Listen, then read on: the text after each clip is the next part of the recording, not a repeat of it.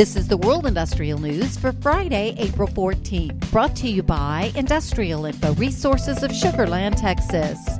Global chemical giant BASF SE saw an overall decline in sales volumes in first quarter 2023, but enjoyed strong demand in its agricultural and chemicals, materials, and surface technologies businesses.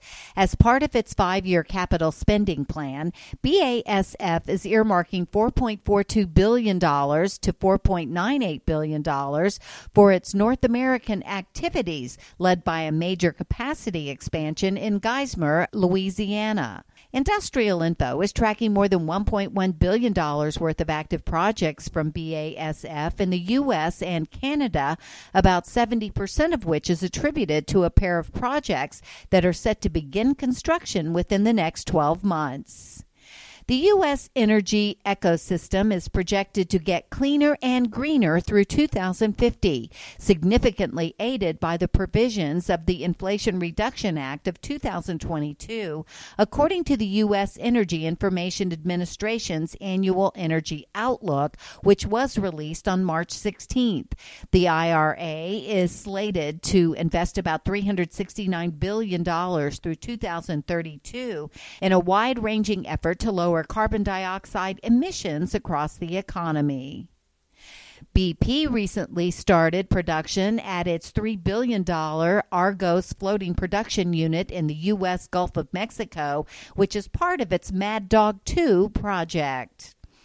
With hydrogen gaining steam as a versatile and clean alternative fuel, its biggest challenge lies in storage and transportation.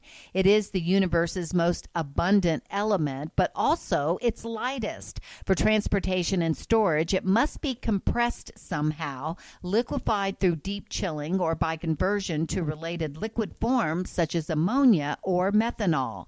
Ammonia's ready availability as a feedstock for fertilizer and other uses makes it attractive as a hydrogen carrier. But another more stable option is also in the mix methanol. And renewable energy developer Lightsource BP has secured a $327 million funding package for its driver solar project near Osceola, Arkansas. The project is being built on a build transfer agreement with Entergy Corporation Division, Entergy Arkansas. For details on these and other breaking news, read the full stories at www.industrialinfo.com. I'm Peggy Tuck reporting for Industrial Info News.